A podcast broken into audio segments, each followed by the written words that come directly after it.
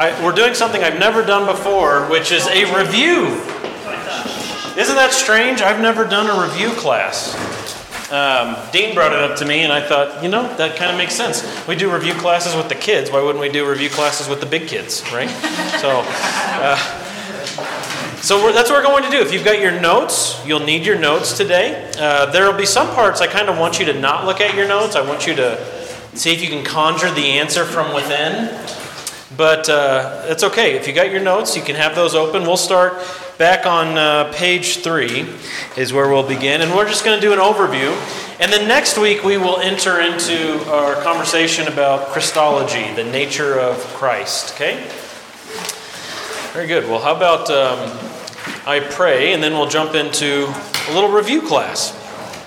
Let's pray. Father, thank you so much for this time that we have together to talk about you and to consider what it is that your word says about who you are, who we are, who you've called us to be through the gospel.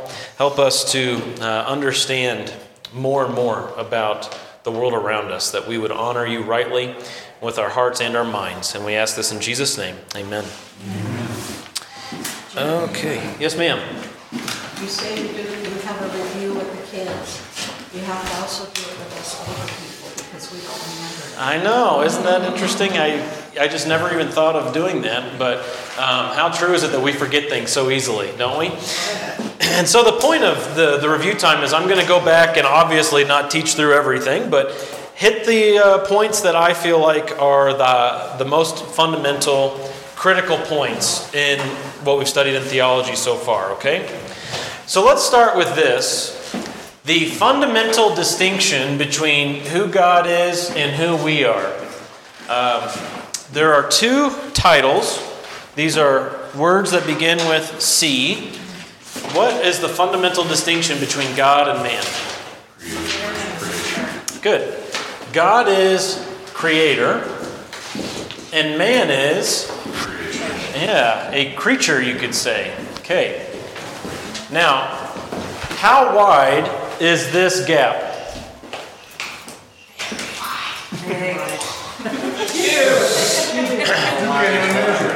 Okay, could we go as far to say that it is infinite?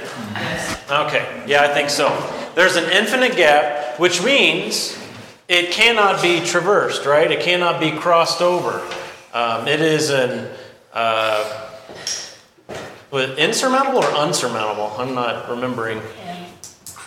Either way, it is, we'll call it insurmountable, an insurmountable gap between the creator and the creature. Okay? Now, this leads to uh, our conversation that we had weeks ago about God's attributes. Because there's also a distinction in God's attributes. There are two main categories of God's attributes. And what are those categories? You remember?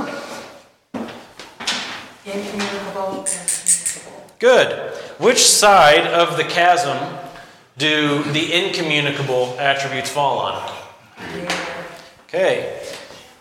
Now, incommunicable and communicable are interesting words. We actually do use them in our modern vernacular, especially communicable. You've heard it over the last three years as, as we've been dealing with a communicable disease, a communicable virus around the, around the world. And so let's uh, define these. What is an incommunicable attribute of God? How, how would you define what that means? Something him, only him. Okay, so only God possesses these attributes. Okay, now what about communicable on the other hand? Something that he shares with us. Okay, attributes. Well, I don't need to put attributes, that's implied. For the sake of symmetry here. Uh, only God possesses. Uh, man can reflect or imitate these attributes. All right, so if you can essentially understand this big idea, it's going to get you really far in the world of uh, doctrine and theology because this touches on a lot of stuff. So let's talk about the incommunicable attributes a bit. Look at your notes, pages three and four. We covered some incommunicable attributes. Let's uh, throw one or two of them out there. What do you got for incommunicable attributes?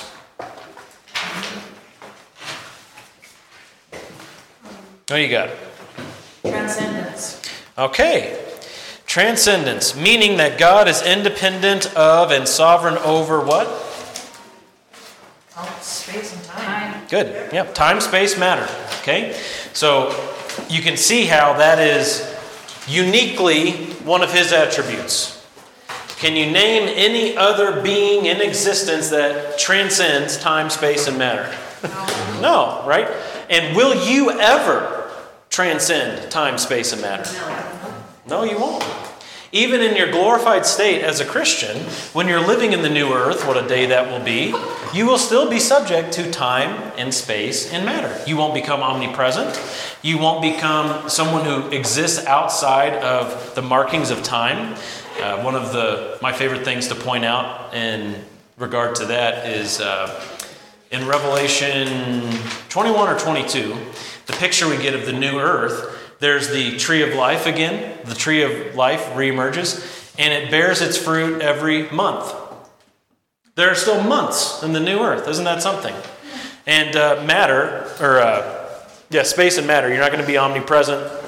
You're not going to be able to uh, fill heaven and earth as God fills heaven and earth. So transcendence applies to Him and Him alone. We also have, if you've got page three in front of you, an aspect of transcendence is aseity or aseity. Who can define that for us from your notes? What do you have? What does that mean? God is self existent. Very good. Is there any other being that is self existent? No. Because all beings besides God are creatures, meaning they were created, meaning their existence depends on someone outside of themselves. But God, his dependence exists on no one. Okay? Other, let's do one or two more uh, incommunicable attributes here. Eternality. God exists simultaneously in one indivisible present, not conditioned by time. Now, to be eternal, he also has to be immaterial. And you've got that definition on your notes at the bottom of page three. What is God's immateriality? What does that mean? Got that where he's uh, transcendent and eternal. He must also be in, immaterial to be that. Mm-hmm. So connect those dots for me. What is well? What does immaterial mean? Because sometimes we'll say, well, that's immaterial in reference to something in life. Yeah, he is immaterial. You can't touch him. Okay, good. He's, they speak in human terms, their eyes, ears, arms, and stuff, but he has none. He's, he's a spirit. Good, yeah. Uh, Jesus told the woman at the well, God is spirit, and those who worship him must worship in spirit and in truth. Now, when we say that's immaterial, often we mean what? Like that's insignificant. Right. Okay, so this a different usage of the word. We're talking about physicality here. God is immaterial, meaning he's not made of atoms. He, there are no protons, neutrons, and electrons that make up God's constitution in any sense. He is spirit. He's absolutely spirit. And he must be spirit in order to be eternal. Because you get these protons, neutrons, and electrons, and they're subject to the second law of thermodynamics, aren't they? Which says that everything is going what direction? Down, right? Things are winding down. Okay? There was a beginning for all of creation, and it's winding down. With God, there is no winding down. He is eternally the same. The same yesterday, today, and forever, in his character and in his nature and his being. Okay? Uh, of course, there's omnipotence, omniscience, omnipresence, the, the three omnis. Uh, and God is immutable, that he doesn't change. God never changes in his being, his perfections, his purposes, or his promises. Any thoughts or questions on the incommunicable attributes? Anything to add to, to that review? Okay, what about communicable? Starting on page five. God's communicable attributes, meaning those that man can reflect or imitate to a degree. And that should be added because that's really a, a really important aspect, isn't it? How does God exercise his attributes. He always exercises his attributes in perfections, doesn't he? In fact, sometimes people call God's attributes his perfections. So we just have to clarify just because man can reflect and imitate these attributes, they can never, no human being could ever reflect these attributes at a one to one ratio that God does. Uh, our love for someone else, as strong as it may be, as committed as we may be, as covenantally involved as we may be, our love will never match God's love at a one to one ratio, right? You recognize this. And so we are reflecting God's attributes to a degree. We can't reflect omnipotence, we can't reflect, um, you know, uh, omniscience. We can have power, we can have knowledge, but we can't have all of those things. But we can reflect these attributes. And what are what's one or two that we can highlight here? I just mentioned love, so let's skip over love. What what other ones do we have here? Justice. Hey, justice. Now, God's justice, again, is perfect. Uh, you have on your sheet, this is the middle of page five. His justice is inescapable. His judgments are consistent and comprehensive. How consistent are our judgments? Yeah. We tend to have bias, don't we? Yeah, we, we tend to be pretty inconsistent. But we can reflect the justice of God. In fact, we demand that justice be done in our homes, in our churches, in our society. We demand that there be justice because we recognize there is a degree to which we can reflect the justice of God. Uh, we have lots of verses through this study, uh, pages 5 and 6, that speak of this, but Micah 6 8 is an important one. What does God require of you, O man? What has God called you to do but to seek justice, love mercy, and walk humbly with your God? So, man's calling is to seek justice, to do justice. Okay? How about grace? Uh, what did we learn about grace down there at the bottom of page 5?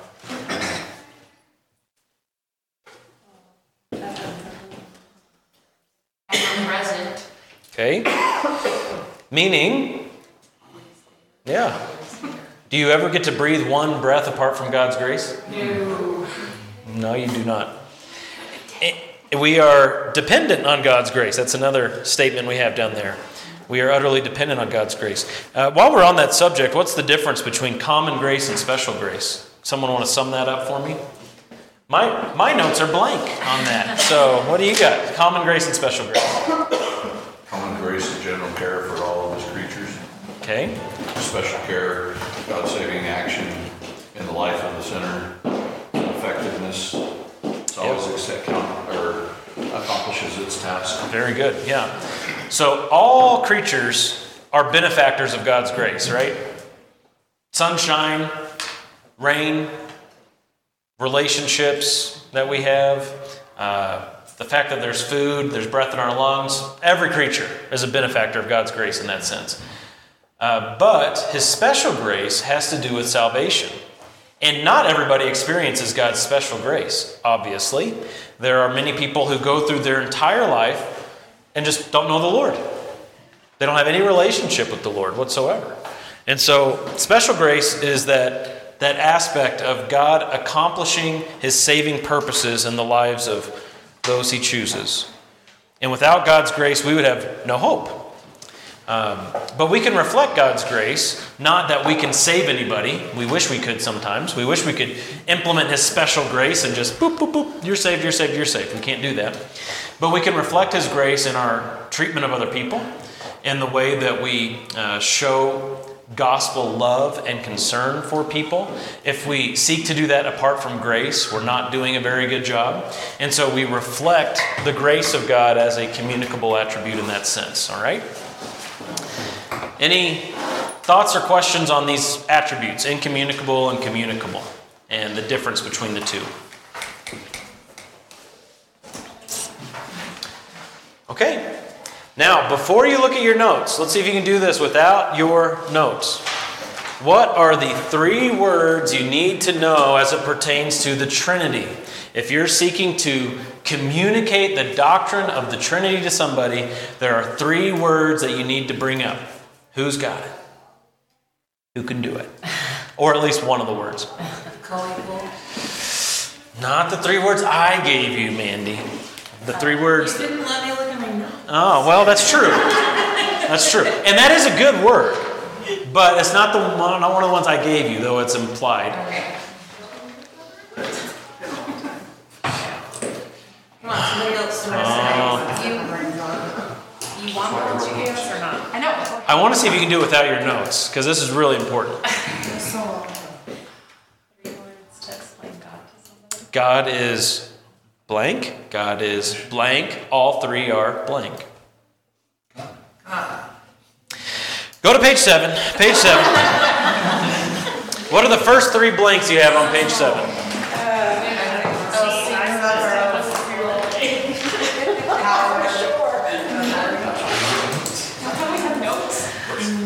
You guys did so good when we were going through it. I, I remember.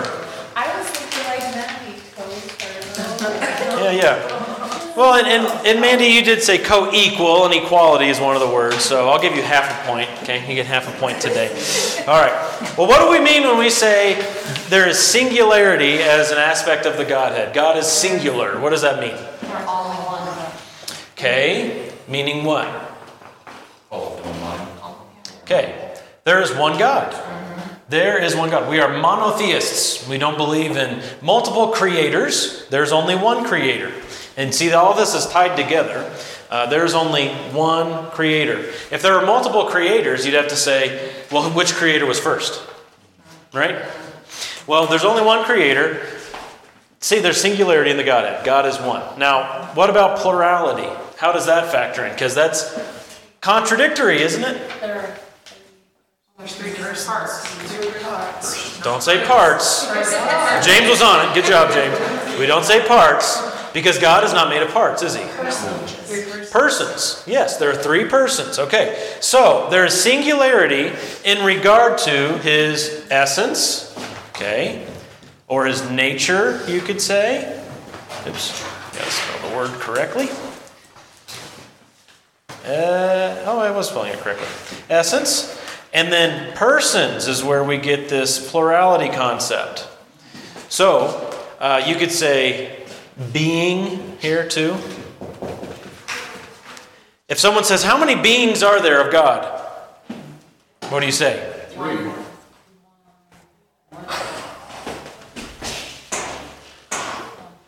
What happens with Father, Son, and Holy Spirit? That's the plurality of persons. Beings. How many beings are there? One. There's only one God. Yes, very good. And if now someone says, now what about the Father, Son, and Holy Spirit? Aren't they three beings? You correct their language gently, graciously, lovingly, and say, they are not three different beings, they are three distinct persons of the Godhead. And there's a big difference between being and person. That is on page 8, the bottom half of page 8. What is the distinction between essence or being and person?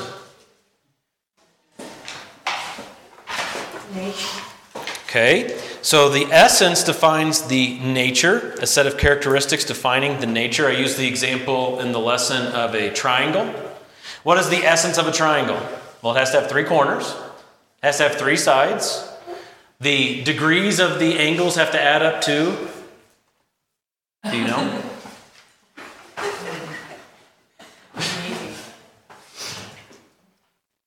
Guys don't remember this from geometry class?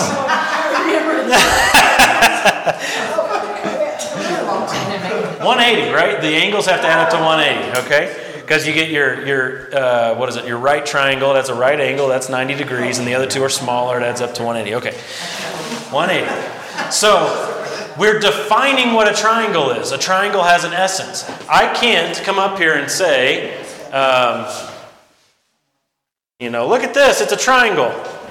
I can't do that No, because that doesn't match the definition. That's I don't even know what that is. That's like half of a hexagon or something. Okay, so you, you, you can't you can't just make up definitions. Everything has to have a definition. And when it comes to God, there is one essence. There aren't multiple beings out there who are creators. There aren't multiple beings out there that uh, you know are are omnipotent, omniscient beings that uh, exist totally separately as you and I are totally separate. Okay? You have one God.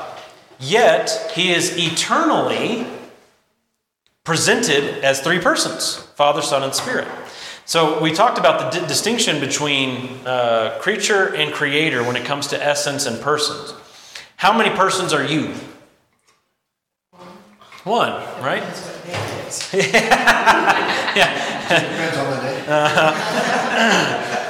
Yeah, we- we are locked in one to one here. We have one nature, you're one person. God is one nature, three persons. Okay? Co equal, co eternal, simultaneous. Connie.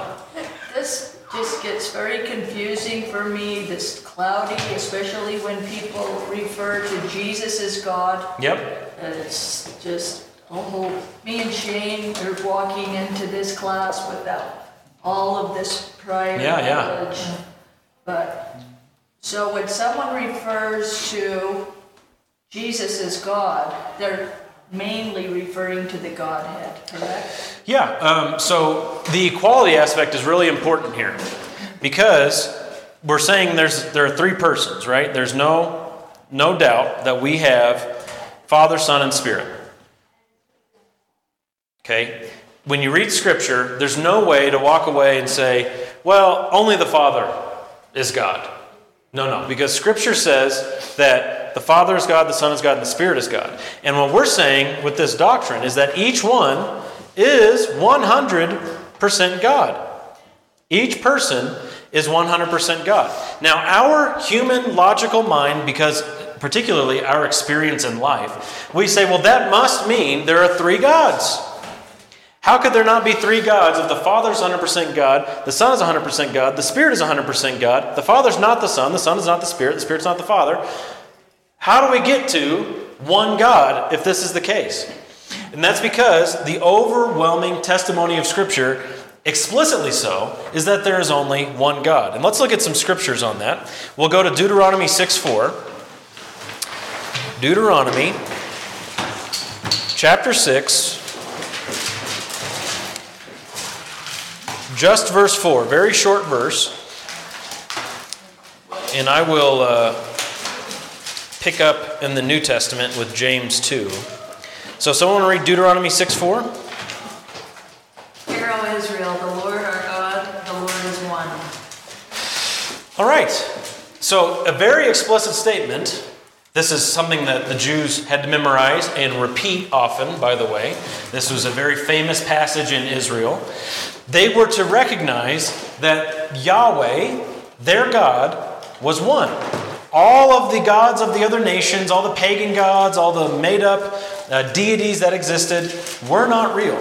There is only one God. That was at the heart of their doctrine, as at the heart of their theology. But it wasn't just for Israel, to the church as well. In James 2:19, we are told, "You believe that God is one. You do well. The demons also believe and shudder." So James 2:19 gives us the same testimony. God is one. You also get this in 1 Timothy 2:5. There is only one God, is what 1 Timothy 2:5 says. Uh, you get it in the apostles' preaching through the book of Acts as they refer to the one true God. Um, there are a variety of places we could go where you see that there is only one God. The Bible presents monotheism. Okay? So what do we do? Well, we submit to what Scripture says. And even though our minds look at this and say, Father, Son, Spirit, each 100% God, each distinct from each other, that has to equal three gods. We go to Scripture, and Scripture says, nope, there's only one. So what are we going to do? We submit to what Scripture says because that is the presupposition of the Christian. That's the starting point for the Christian, is to come to the Bible and say, the Word of God has authority over me. And so I'm going to follow what Scripture says to its conclusion. And what Scripture presents to us is one God, three persons, each 100% God. There's only one God. Okay?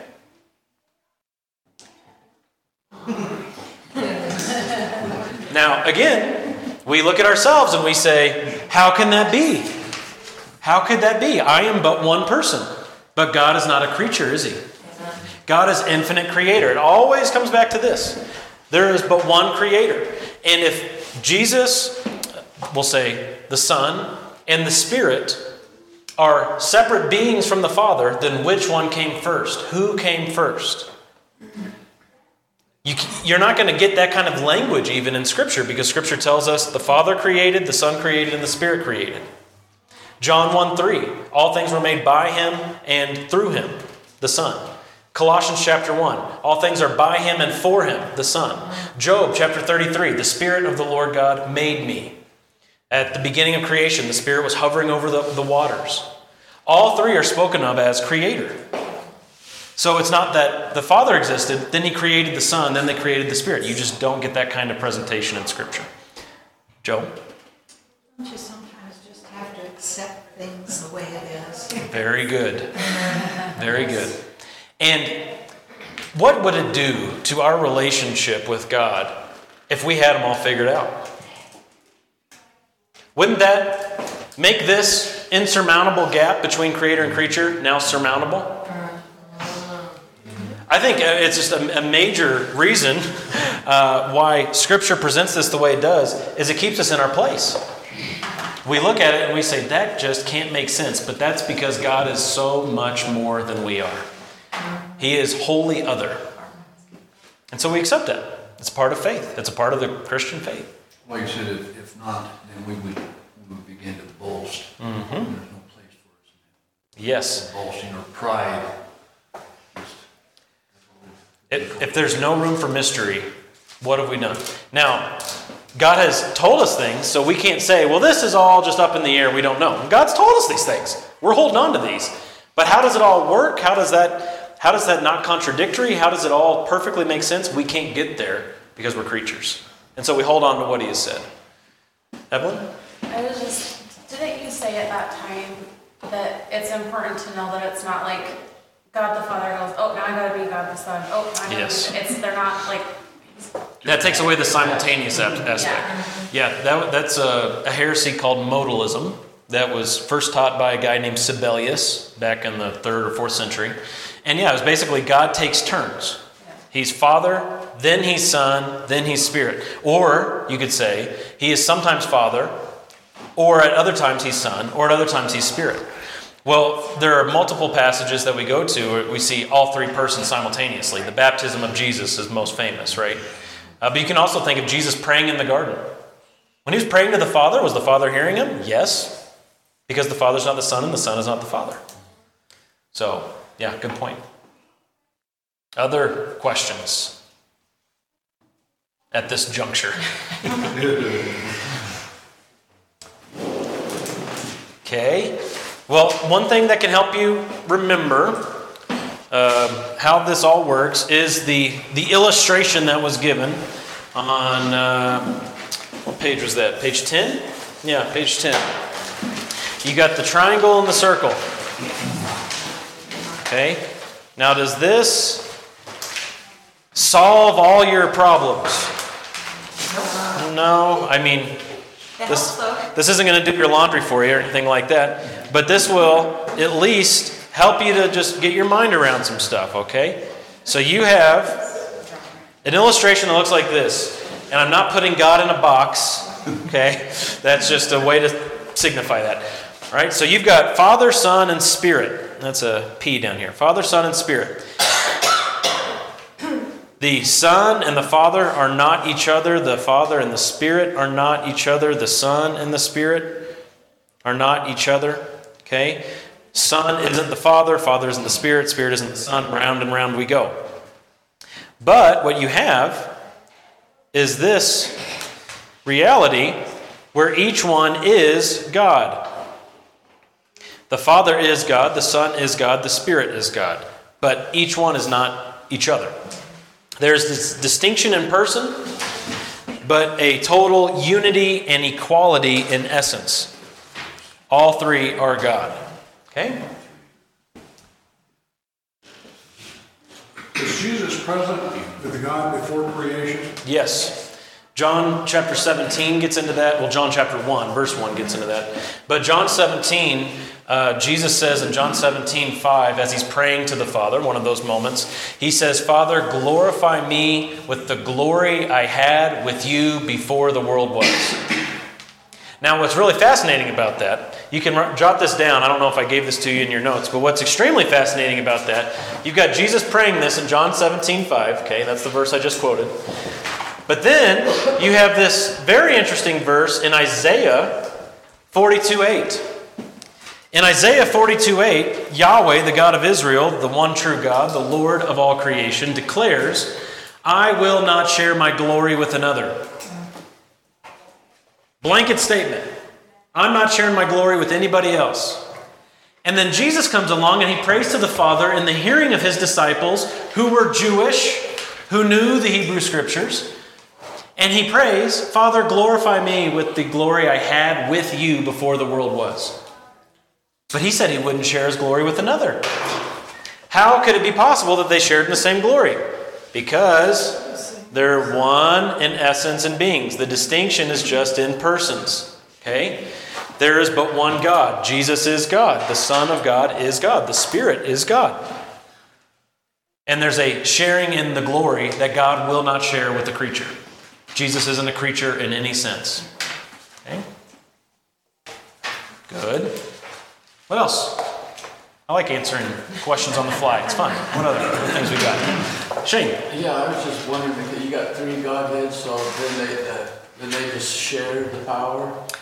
So three, three persons in the Godhead, and it's important to remember this: each is one hundred percent, because uh, when we think in our creaturely existence, we are going to share a pizza, which I don't like doing because I love pizza. Uh, so it's not the pizza part I don't like; it's the sharing part I don't like. But we go and we share in a pizza. Each of us is just getting a portion. If there are three of us, theoretically, we each get a third. Well, the Godhead is not made up of a third, a third, a third. The Father, Son, and Spirit are all fully, thoroughly, comprehensively 100% God.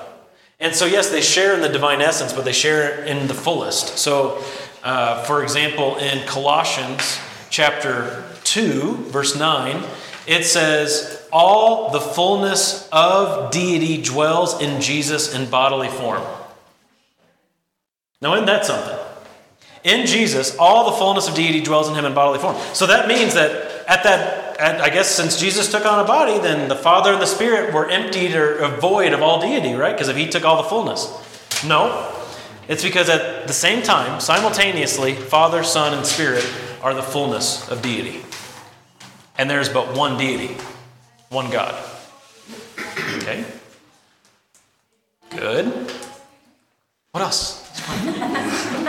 Then you I got, have a cheat, uh, cheat Good. Cheat sheet's good to have.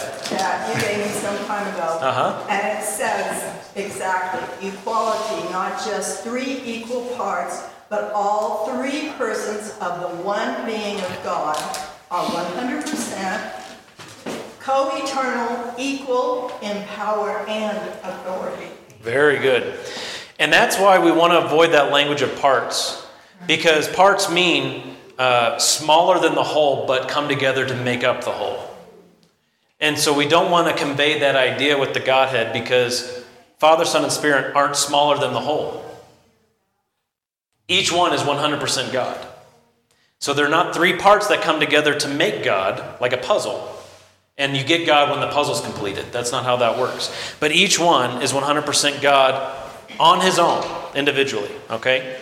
So I will put a put a line through this, okay? Just to keep the visual up there. That's just that's not what we want to do. We want to keep it right here, okay?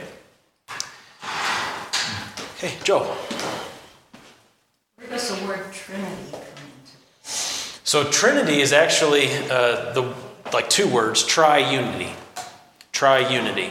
And you put them together, you get Trinity. The word Trinity is not in the Bible, like many words we use aren't in the Bible. Okay. Uh, in fact, the word Bible, as we use it, isn't in the Bible. You have the word biblos in reference to books, but not like the way we use it. Um, and so Trinity is a word that has come up in Christian theology, as Christians have worked this out, the church has worked this out as believers sitting down with the Word of God saying, What do we, what do we have? Eventually, it was worked out not just the term, but the conclusion from Scripture uh, that God is triune. There is a, there is a tri aspect. No getting around that. It's not a, a, a bi aspect. There's not just Father, Son. It's not a quad. There are three persons. And within those three persons, there is thorough absolute unity. And so the word Trinity kind of conveys that. Yeah. Good. Okay. Any other questions on the nature of God at all before we talk about the nature of man to finish up, to review the nature of man? Any que- that just sounds funny. Any other questions on the nature of God? Like we could ever reach the end of our questions about the nature of God? Uh, okay, doing all right? Well, let's go to page uh, 11. That is where we began our study on the nature of man called anthropology. And so uh, there are five things I want to hit on here, five aspects of the nature of man that I want to touch on as part of our review. Can someone please give me a summary of what the imago Dei, the image of God, is or means? When we say image of God, what are we making reference to regarding mankind? That man is Trinity? Well, if we're made in God's image and God is Trinity, like we were just saying, shouldn't we be Trinity? Okay, how do we get there? What, what's the answer? That representation separates us from all other creatures. Very good. Yeah, uh, a major, major aspect of the image of God, when we go back to Genesis 1, uh, this is verses 26 to 28. God said, Let us make man in our image. Notice the plurality there. Let us make man in our image. Uh, but also the singularity. How many images are there of God? Oh, very good. But he said, Let us make man in our image. So again, that's a Trinity verse, isn't it? Okay. Let us make man in our image, that he may rule and have dominion over the face of the earth, all the creatures. Set apart from all of creation was man, made in his image, given the kingly role of exercising authority on the face of the earth. That's what Adam was to do. Adam and Eve were both made in the image of God. They were to multiply, to make babies, and to have rulership over the face of the earth. Now, of course, that didn't pan out uh, too well. We're downstream from that blunder of an attempt uh, where man fell, okay? But man continues to bear the image and likeness of God, the divine signature that is imprinted on every human soul. That we still have a role in governing, don't we? Man is still set apart from dolphins, even though dolphins are really smart. Man is still set apart from gorillas, even though gorillas have opposable thumbs. Okay? We are still distinct from the rest of creation in that we are able to, and if you look down on page 11, we are able to uh, have a true will, to think and reason, to feel, to have relationship in a way that is different from all other creatures, even angels. There's a distinction between men and angels. And so this divine signature continues to be imprinted on the human soul, though we are now in a fallen state. And that's what we've tried to grapple with in this section on anthropology is we're made in God's image, but we're also corrupted. And so how much has that corruption affected the image? And uh, that's where we'll get in our review here too. But any other questions on or thoughts on what it means to be made in the image of God? Mandy. Isn't there a distinction between man and animals too, in the sense of soul? Yes. The, uh, you get to a, a certain place in Scripture, I think maybe the only place is Ecclesiastes, that talks about the spirit of an animal. Uh, which again, it's like okay, you got one passage and it's in Hebrew. What does that mean when uh, you examine the range of the Hebrew word that's used? Um, so there, there's a sense in which, of course, a living thing has breath, and the breath of an animal leaves it and it dies. Um, Do animals have souls, though, in the sense of their body goes into the ground, their soul goes to be in heaven? Do all dogs go to heaven? They, uh, their soul goes to be in the presence of God, and at the end of the age, they will be resurrected with mankind. I don't go there in my theology. I don't think we can get there with Scripture. If you want to believe that as wishful thinking, you're free to do so, but uh, it is just wishful thinking because Scripture isn't clear on that at all. Scripture is clear about man's soul, the immaterial aspect of man, that for the Christian to die is to be present with the Lord. That means our body is here, goes in the ground, but our soul, our real existence as an immaterial being, is present with God. And there will be a day when we will be resurrected and the immaterial and material will be rejoined. That is absolutely clear. To get there with animals is just wishful thinking. Yeah. But you're free to think uh, Fido will be there with you. In the last days, doesn't it say that all things will be taken unto him? I'd have to look at what verse you have in mind in particular. There is a redemption of all creation that's going to take place. Romans 8 talks about this that all creation presently groans together, suffering the pain of sin in the world, and all things will be redeemed, absolutely. But does that mean uh, the dog that someone had 1,000 years ago, that specific dog will be in heaven? I, I, I can't really go there, but some people do. Well, how can you, how can you change All the trees that have ever died, will all those trees that have died be re- restored in the new earth? I have a hard time imagining that one. So that's that's my struggle We with as it. humans do have a hard time imagining a life. Yes, all the fish that have ever died. Um, would there be enough space? Uh, you know, I I just don't see Scripture using that kind of uh, picture. But there is an, an aspect where there will be animals, there will be plants, all things will be made new. The whole of creation will be redone, um, and all those things will exist in a perfect state apart from sin. But will it be, you know, the tree that died 3,000 years ago, will that specific tree be resurrected, brought back, or whatever? I, I just don't see that in Scripture. Yeah. Okay. Other thoughts on the image of God? Or questions?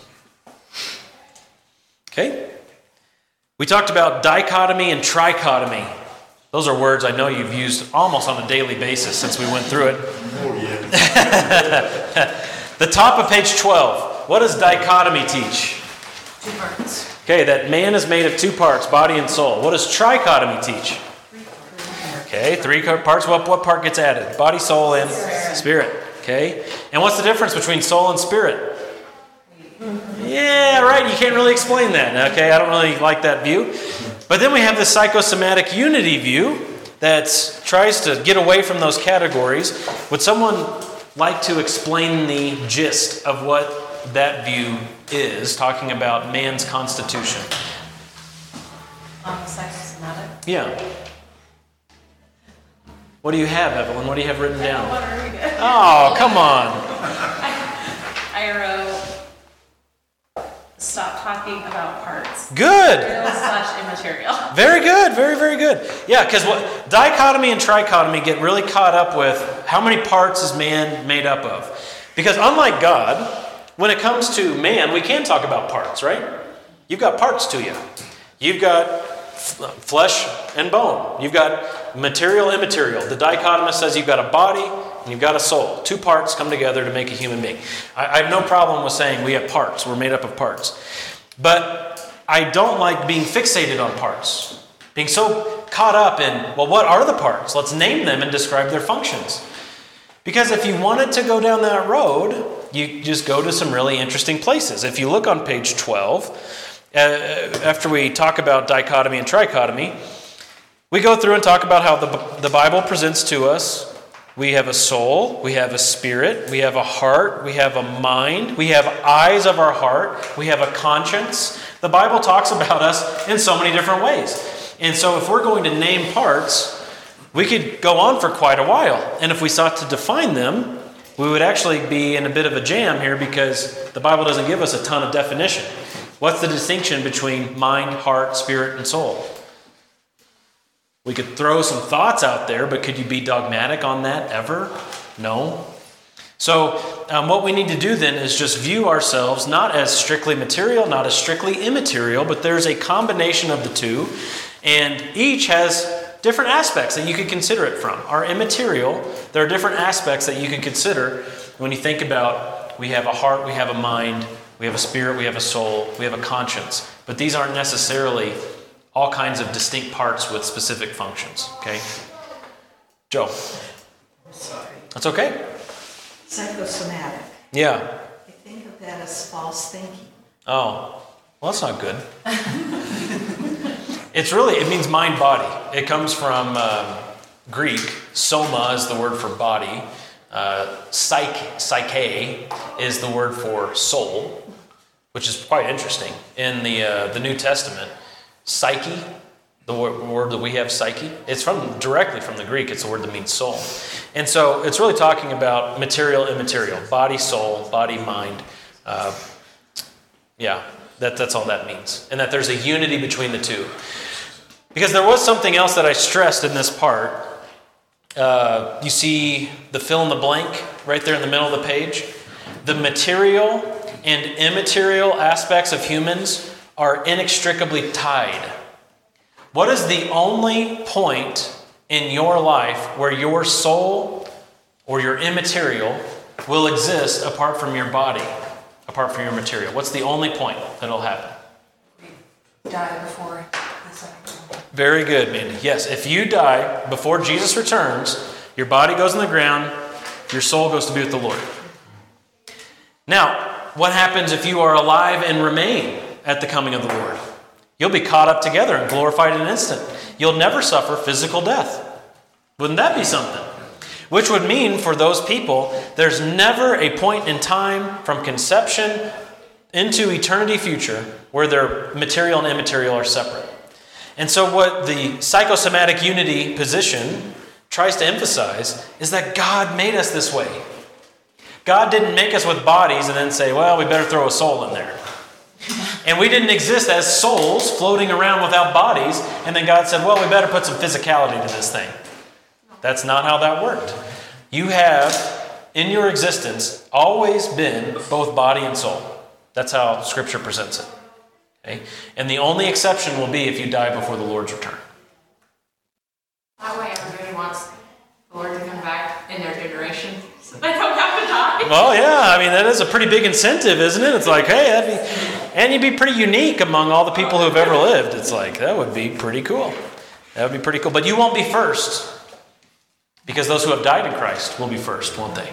They'll be resurrected first. And so actually, you get to witness that as you're standing there, you know, eating your tacos at the taco truck, and you hear the trumpet. Okay, here we go. Uh, you know, if you're by a cemetery, it's going to be a show. It's going to be a show. Okay. What were you doing when the Lord returned? I was eating a taco. Uh, it was it was Tuesday. Uh, oh goodness. Not a pizza? Well, that's Friday at my house. Okay, so it just all depends on what day the Lord returns. and if it's Sunday evening, who knows? Because that's free play uh, with meals at my house. So Sunday evening is usually junk food evening. All right. Um, in the original state, this is the bottom half of page 12. In the original state, Adam and Eve existed in perfect what? Innocence. Innocence. Very good. Uh, that is an- another unique experience for mankind up to this point, isn't it? Since they sinned, there's never been a time of perfect innocence. That was it. And since then, we have been so affected by sin in the world that we can't say that there's been a state of perfect innocence.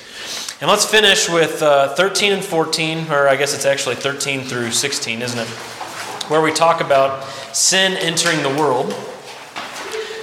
Who sinned first? Very good. I thought I was going to trick you with that one. Uh, say Eve or Adam. And then I was like, uh, The first sin was it Adam or was it Eve? Who was it? Uh, how does Scripture present that? Well, it's actually Satan was before both of them. And what was his first sin? to be God. Good.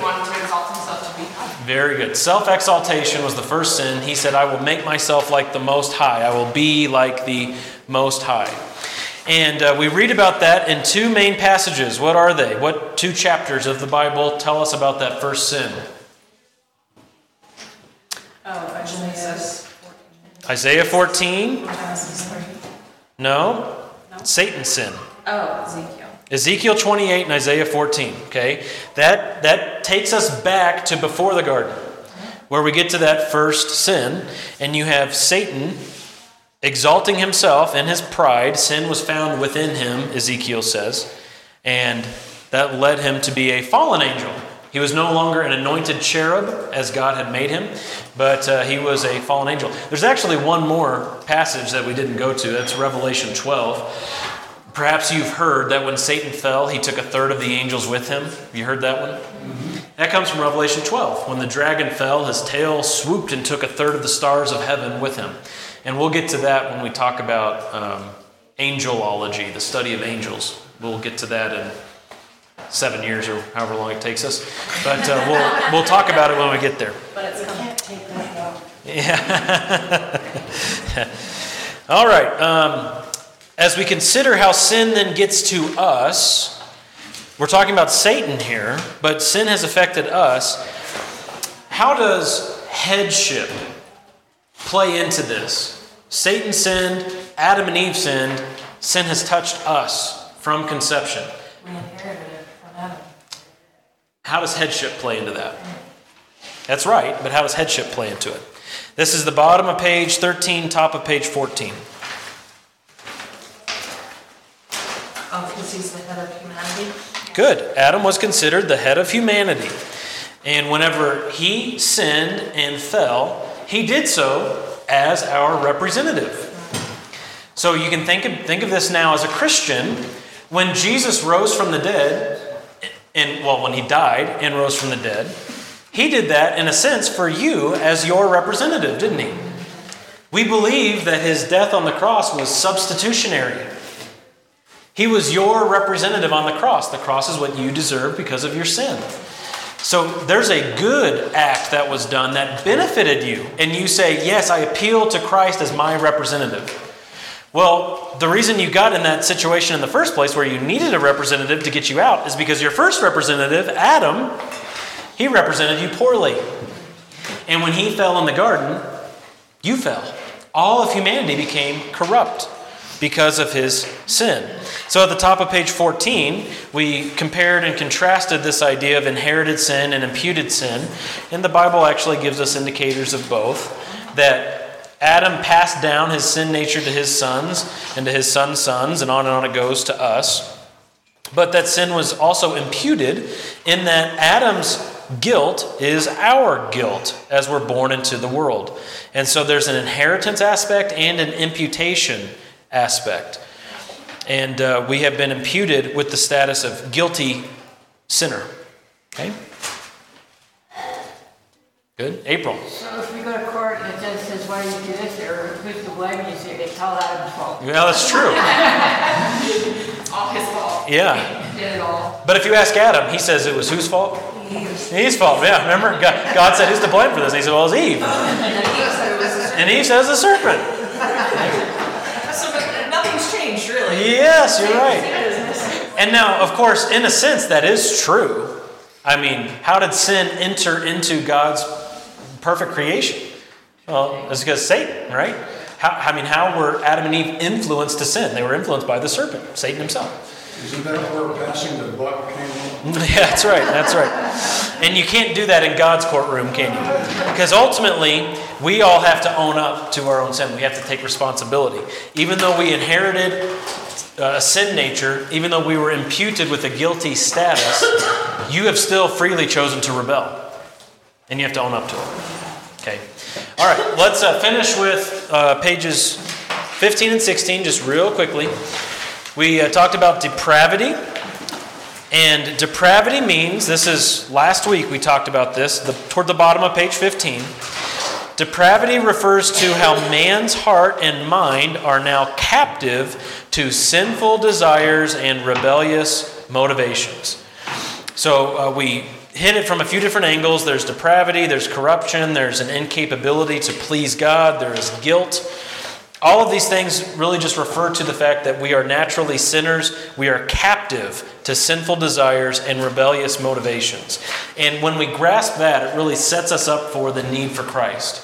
Because what happens if you go out with a gospel of good news that doesn't start with the bad news is you get a bunch of people who accept Jesus, quote unquote, for all the wrong reasons.